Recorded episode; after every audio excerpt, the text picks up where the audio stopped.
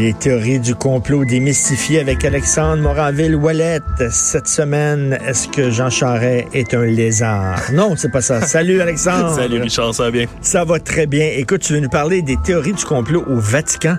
Écoute, je pensais pas, je pensais pas m'enfoncer dans quelque chose d'aussi d'aussi gros. euh, écoute, je pense qu'on aurait pu faire une heure là-dessus, Richard, les théories du complot qui entourent le Vatican. C'est-à-dire quoi? C'est un, un, club privé de pédophiles ou quoi? Ben depuis le depuis le début de l'histoire, hein, qu'il y a eu toutes sortes évidemment de rumeurs, il y a eu des magouilles. On parle d'une des institutions qu'on veuille ou qu'on veuille pas, les plus vieilles de l'humanité, hein, ben l'organisation. On part du premier pape avec Saint-Pierre, puis on descend jusqu'à aujourd'hui. C'est 2000 ans, littéralement, Et les plus, les plus secrètes? Et dans les trucs les plus secrets, effectivement, le Vatican qui ont toujours des archives qui montrent pas euh, le secret papal, le Saint-Siège, tout ça, on peut un, peu sur un piédestal qu'on peut jamais toucher, puis ça alimente évidemment tellement de théories euh, que je pourrais pas tout y plonger, même si c'est complètement fascinant. Et, surtout, il y a quelques années, d'ailleurs, on en parle dans le parrain 3 de cette affaire-là. Il y a quelques années, il y a un des banquiers du Vatican qu'on a retrouvé pendu sous un pont.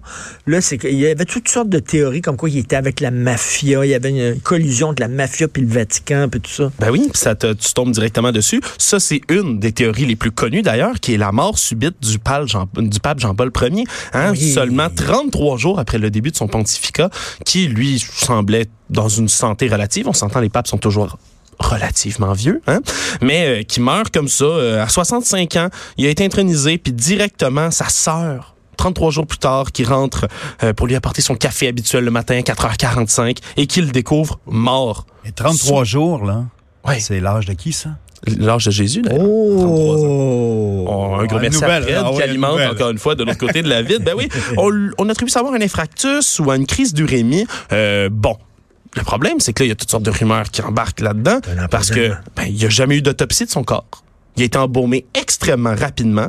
Euh, il n'y aura pas de certificat de décès avant vraiment longtemps produit de la part du Vatican. Alors, ça alimente les théories comme, selon lesquelles il aurait été assassiné, peut-être. Moi, j'aime pas les théories du complot, mais c'est tellement des weird. Le Vatican est vraiment tellement une, une institution bizarre que ça m'étonnerait même pas. Exactement. Puis tu le dis, ça a donné lieu à des livres, des bandes dessinées, des romans, euh, non, non, des séries télé, tout ça autour de la mort de, du pape euh, Jean-Paul Ier. Tu as parlé du Parrain 3, où il y a une partie du scénario hein, qui lie justement la mort du pape en 1978 au scandale de la banque, tu l'as dit, Ambrosiano, oui. qui était donc qui était impliqué dans le crime organisé de la Société Générale Immobilière, la Société Générale d'Immobilier, une grande compagnie immobilière mondiale, dont ben, les principaux actionnaires étaient à ce moment-là le Vatican et la Banque du Vatican. Donc, il, y a, un fond de vérité, mais là, c'est devenu un scénario. pendu, le, le, le, le, banquier le principal du Vatican. Exactement. Fait que ça arrête pas d'alimenter toutes sortes de théories comme comme selon laquelle ben les il y a certains papes qui magouillent, il y a des papes qui ont des enfants secrets, c'est arrivé dans l'histoire ah hein, euh, Alexandro euh, le pape Alexandre euh, Rodrigo Borgia, je pense de son de son nom qui avait eu des enfants illégitimes un peu partout. Il y a eu des papes qui ont, qui ont fait toutes sortes de choses épouvantables, mais quand on parle des plus célèbres, il y a celle évidemment dans les théories des archives secrètes. On parlerait, entre autres, des évangiles retirés et interdits. On, on, dit que certains évangiles dans la Bible auraient été enlevés volontairement. Pourquoi? Parce qu'on ah, montre que... Jésus avait des relations sexuelles, entre autres? Entre autres, on parle des, des évangiles de Marie-Madeleine qui serait là-dedans. On dirait même que c'est elle une des apôtres principales que l'Église a voulu tasser, évidemment, étant une femme et ayant eu des relations euh, amoureuses et sexuelles avec Jésus. Euh, ça a donné lieu, bien évidemment, la plus célèbre des, des, dérivés de tout ça dans la culture populaire, Da Vinci Code, où on parle des ben descendants de Jésus, euh, qui, qui seraient des grandes familles en France, qui aurait Il y a toutes sortes d'histoires qui sont ben justement intrigantes au maximum avec ça. Euh, on dit, il y a certaines théories qui disent même que dans les archives du Vatican, on retrouve la plus grande collection du monde de pornographie incluant de la pornographie juvénile, comme d'habitude. Hein, ça, c'est une des, des, des premières, euh, premières flèches qui est lancée. Je, sais où on s'en va. Là. On s'en va-tu dans les sacrifices d'enfants, toi, là? là? Euh, ça se pourrait, ça se pourrait, mais ça c'est toujours évidemment les théories les plus les plus extrêmes. Hein. Euh, évidemment, on, on, va rentrer aussi dans la, le fameux complot de la renonciation de Benoît XVI. Hein. On se souviendra que Benoît XVI, qui est toujours vivant par ailleurs aujourd'hui, euh, à la différence de plusieurs papes qui habituellement meurent en fonction. Benoît XVI qui a renoncé à son poste. Il y a toutes sortes de théories qui diraient ah ben, que... Ça a donné le, le film Two Popes, là, où tu as Benoît XVI qui parle à François, puis ils discutent ensemble. J'ai pas eu l'occasion de voir. Ben, il paraît que c'est très, très bon, mais cette rencontre-là ne s'est jamais produite. C'est un film de fiction. Oui, absolument, mais il y a toutes sortes de théories qui diraient ben, que Benoît XVI est impliqué dans toutes sortes de magouilles qui l'ont forcé à démissionner. Parce qu'il était trop, soit trop conservateur, soit trop libéral, etc. Les, deux, les deux branches de la théorie existent. On dirait, il y a même une branche qui, qui pense que le pape Benoît, derrière son conservatisme aigu, serait secrètement gay.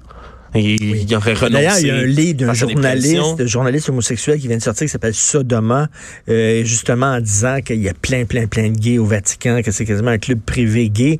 On parle d'orgie gay, on parle, bon, tout ça. Ouais. Jusqu'où c'est vrai, documenté, jusqu'où c'est de la théorie de complot. C'est toujours le problème parce que on peut faire les recherches qu'on veut. Le Vatican reste une des organisations les, avec les secrets les mieux gardés du monde. Les archives, évidemment, le, le, rôle du Vatican dans la chute du communisme. Le, le pape euh, Jean-Paul II a été essentiel. Est-ce que le pape Jean-Paul II travaillait de concert avec la CIA? Est-ce que le pape Jean-Paul II est un agent secret de la CIA? Je, suis surpris parce que tu en connais beaucoup. Il y a, ces théories-là qui circulent. Ah oui? Mais entre autres, il y a aussi là, tout ce qui touche euh, aux théories euh, de la communication et de l'aide fournie aux nazis pendant la Deuxième Guerre mondiale. Ah oui? Euh, mais l'année dernière, c'est assez intéressant, par contre, parce que le pape François a décidé, là, il a, il a enclenché le processus pour rendre public tout ce qui touche le règne de Pie XII, Pie XII qui était le pape qui était euh, là pendant la Deuxième Guerre mondiale. Évidemment, euh, le Vatican est en Italie, même si c'est une principauté, puis il y avait quand même une certaine indépendance. On se rappellera que l'Italie était du côté de l'Allemagne sous le régime fasciste de Benito Mussolini. Euh, mais le film amène de, amène de Costa Gavras, puis il y a des gens qui disent que euh, même le Vatican aurait aidé à certains officiers nazis en leur donnant des, des papiers, des documents pour qu'ils puissent se sauver en Amérique du Sud. Et ça, c'est la partie de l'exfiltration. Il y aurait toutes sortes de théories comme quoi il y a plusieurs ecclésiastiques qui ont dérogé puis qui sont allés fournir des papiers, des papiers spéciaux, des, des missions euh, ecclésiastiques en Amérique du Sud, en Italie, un peu partout pour exfiltrer euh, les, les criminels de guerre nazis partout sur le globe pour éviter qu'ils se fassent pincer dans les procès, dont le procès de Nuremberg qui a suivi la Deuxième Guerre mondiale. Ça m'étonnerait pas. Ça, ça semble... le problème, c'est qu'il n'y a pas beaucoup de preuves qui sont capables d'étayer ce genre de théorie-là. Ça a qu'il y avait des officiers nazis qui sont allés coucher dans, dans, des, qui se sont réfugiés dans des couvents. Mais c'est ce que c'est ce que certains documents pourraient éventuellement là euh, révéler comme secret, sauf que juste qu'à ce jour, mais le pape Jean le pape Pie XII plutôt, euh, qui lui a été informé le dès mai 1943 de l'existence des camps de concentration et tout aurait fait plusieurs plusieurs plaidoyers, plusieurs discours dans lesquels il ah aurait dénoncé euh, ah entre autres l'antisémitisme. Puis on raconte même que euh, puis ça c'est plus documenté encore que ces actions directes, ces actions indirectes, il a envoyé plusieurs de ces de ces cardinaux, plusieurs de ces évêques dans certaines villes, entre autres en Pologne. On dit puis ça a même été souligné par certains leaders là, depuis les années 2000, certains leaders juifs à New York, entre autres, et tout, qui souhaitent qu'on reconnaisse la contribution de Pie XII dans tout ça. Ah, on, dit que certaines de ces actions auraient pu sauver jusqu'à 700 000 juifs là, en action directe, indirecte, sous son commandement. C'est pour ça que le film de Costa Gavras avait été très controversé, parce qu'il y a des gens qui disent, ah, il, il montre que c'est un antisémite qui protégeait les nazis, mais c'est faux, parce qu'il y a des, comme tu le dis, il y a des preuves qui, qui tendent à dire le contraire. Oui, mais évidemment, l'Église est une organisation tentaculaire. C'est très difficile de démêler qui a aidé les nazis, qui leur a nuit, qui s'est opposé, qui a rien fait. Euh, évidemment, c'est une période de l'histoire dont on a tout à apprendre encore, mais... Je trouve ça fascinant, ta, ta chronique, parce que quelle institution fascinante. Oui, tout à fait. Vatican. Ah, puis là, on peut arriver en plus dans celles qui sont. J'évite de toucher parce que c'est sûr qu'on va rentrer dans un. Puis je vais m'en garder pour plus tard parce que c'est un trou sans fond, un abysse sans fin lorsqu'on commence à se pencher sur certaines de ces théories-là. Mais on reste dans le religieux. Puis tout ce qui est mythe religieux, tout ce qui est le suaire de Turin, entre autres. Est-ce que ce serait vraiment le suaire du Christ? Là, on rentre dans l'archéologie fiction, ce que j'adore et sur laquelle on se penchera dans une autre émission, dans une autre chronique si ça te va. Mais euh, il y en a plusieurs. Il y a même des branches de théorie sur lesquels je suis tombé qui croient que Jésus aurait enseigné le secret de la résurrection. Aurait enseigné le secret de la résurrection à certains membres de l'Église catholique. Et voici maintenant mon nouveau tour, après la femme si en deux. la résurrection. Oui, mais il dirait que l'Église cacherait au monde entier ben, le secret, le fameux secret de la résurrection, et que certains d'entre eux euh, vivraient depuis très longtemps ben là, revivre. Euh, là, si on tombe dans l'extrême, il y a des gens qui doivent dire c'est des lézards, puis c'est des extraterrestres. comme, comme je t'ai souvent dit, les théories se recoupent ben. l'une à, l'une à l'autre très extrêmement souvent. Puis je vais terminer avec en parlant d'une des prophéties qui me, une des, euh, des théories qui me fait le plus rire et qui me fascine le plus. Euh, Puis celle-là vient toucher un texte, un fameux texte euh, qui s'appelle la prophétie de Saint Malachie. Saint Malachie qui est un, un, évêque d'Irlande qui aurait vécu euh, au début des années en 1094, 1148, un évêque irlandais très populaire qui serait devenu un saint. On raconte il y a beaucoup d'archéologues qui disent que c'est c'est complètement ridicule euh, parce que ça a été découvert seulement en 1590 par un moine qui a trouvé ça puis qui a présenté j'ai les textes de Saint Malachie, j'ai les textes de Saint Malachie, mais c'est un texte qui est souvent cité au sein de l'Église catholique qui énonce 111 petites devises, des petits proverbes prophétiques qui prophétiques oh. plutôt qui parleraient de tous les papes jusqu'à Urbain euh, 7, pardonnez-moi mes chiffres romains, jusqu'à Urbain 7, tous les papes seraient cités, les 111 prochains papes à partir de cette époque-là. Il aurait tout jusqu'à aujourd'hui. Le, Nostradamus des papes. Un peu comme le Nostradamus des papes. Alors que tout le monde s'obstine sur le fait que ces textes-là sont véridiques ou pas, c'est 111 petites tirades qui, euh, chacune peut être attribuée, si on veut, à un pape ou à un autre, et qui se à la, à la 111e. Il y aurait la, la 113e prophétie qui descend, qui descend, qui descend, et qui serait supposément la dernière de son texte. La dernière se lit en disant que le dernier pape s'appellerait Pierre le Romain de son surnom et que celui-ci, je le cite, quand on traduit évidemment là, du, très, du très vieux langage puis du très vieil irlandais, euh, celui qui fera paître les brebis à travers de nombreuses tribulations, celle-ci terminée, la cité aux sept collines sera détruite et un juge redoutable jugera son peuple. Et c'est la dernière et il y a beaucoup de gens qui l'attribuent au pape François en ce moment. On parle de la cité des sept collines, c'est Rome. C'est Rome? Et ça signifierait évidemment la fin du monde, littéralement. Ben, le jugement dernier et l'apocalypse viendraient avec le pape François Ier qui serait le dernier de tous les papes, selon certains croyants. Rapture. Ça a rapport avec Saint-Malachie, la petite ville, euh, village de 1000 personnes euh, dans Bellechasse. Je ne connaissais pas le village de Saint-Malachie, mais ça doit être lié effectivement à ça. On sait à quel point il y a beaucoup de gentilés de villes ici au Les, oui, et les, les Malachiens?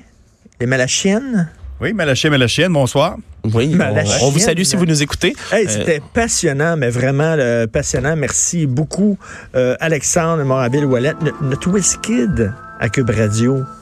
On est très fiers de notre Alexandre. Merci. Jonathan qui est avec nous. Salut, Jonathan.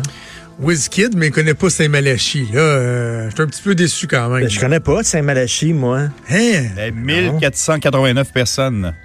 Dans Bellechasse. Je veux dire de Saint-Malapette. joke de toilette, quand même.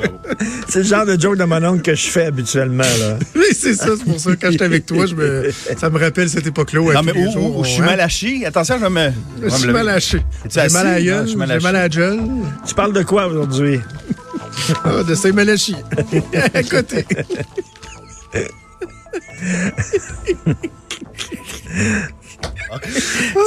C'est pas bûche. Il y a tout qui continue à jouer en ben background en plus. Malachi, ça arrive des fois, mais prends ton Imodium. C'était-tu malaisant, ces annonces-là, pareil, dans le temps, dans, dans, le spa, là? Dans, dans, le jacuzzi, as-tu pris ton Imodium? C'est dégueulasse? C'est dégueulasse. Ah, le gars... Hein. le gars, il dit, oui, euh, la, diarrhée, c'est réglé. Il me reste juste mes morpions, là.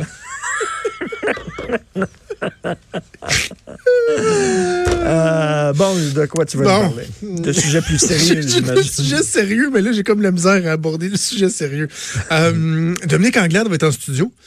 Euh, Dominique Anglade qui a déposé officiellement son bulletin de candidature euh, ce matin euh, à Québec. Donc, dans un contexte qui est pas évident, parce que là, tout le monde s'est mis à reparler des mauvaises habitudes du Parti libéral du Québec à l'époque de Jean Charest. Puis, tu sais, Mario Dumont, ce matin, avec Benoît Dutrisac, avait un commentaire super pertinent. Il disait, tu sais, depuis le début janvier, depuis le début de l'année, on serait porté à penser, puisqu'il n'y a pas eu de sondage, mais on serait porté à penser que les libéraux ont subi du dommage. Tu sais. Mm. Ils ont probablement même descendu dans les intentions de vote alors qu'ils n'ont rien fait dans le fond, c'est juste Jean Charest qui est redevenu au devant de la scène et par la bande, ça peut nuire au, Parti bal du Québec. Donc, c'est dans ce contexte-là que Dominique Anglade se présente officiellement comme candidate euh, à la chefferie. Donc, on va parler avec elle. Et l'entrevue que j'ai vraiment hâte de faire, c'est la deuxième fois que je reçois cette personne-là en entrevue.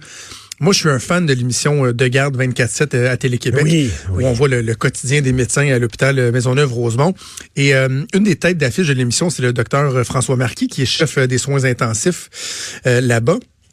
Et lui, il y a deux ans, on l'a vu euh, pratiquer l'aide médicale à mourir avec une avec une patiente. Mhm.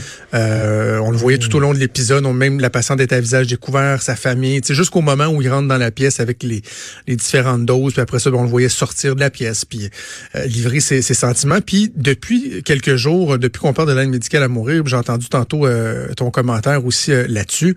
On, on, entend des, des politiciens, on entend des analystes, on mais ceux qui, qui sont sur le terrain, là, c'est leur quotidien, ça. Qu'est-ce qu'ils en pensent ou comment ils sentent par rapport à ça?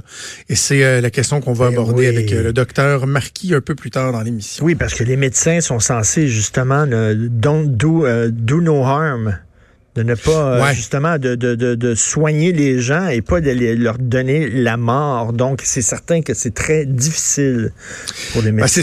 c'est ça. C'est comment tu le vois. Est-ce que justement tu considères que tu donnes la, mm. la mort ou tu considères que tu délivres quelqu'un? Tout à fait de, de, de, ces souffrances parce qu'eux, ils ont peur à certains dérapages parce que je disais à notre collègue Mathieu Bock-Côté ce matin qui va qui va très très loin. Ah Mathieu, lui, il dit donc ça va-tu devenir un bar open du, du suicide assisté là? tu vas-tu perdre ta job, puis tu vas aller à l'hôpital, puis bon, ben, ça y est, c'est fini, moi je, je m'en vais. Ben oui.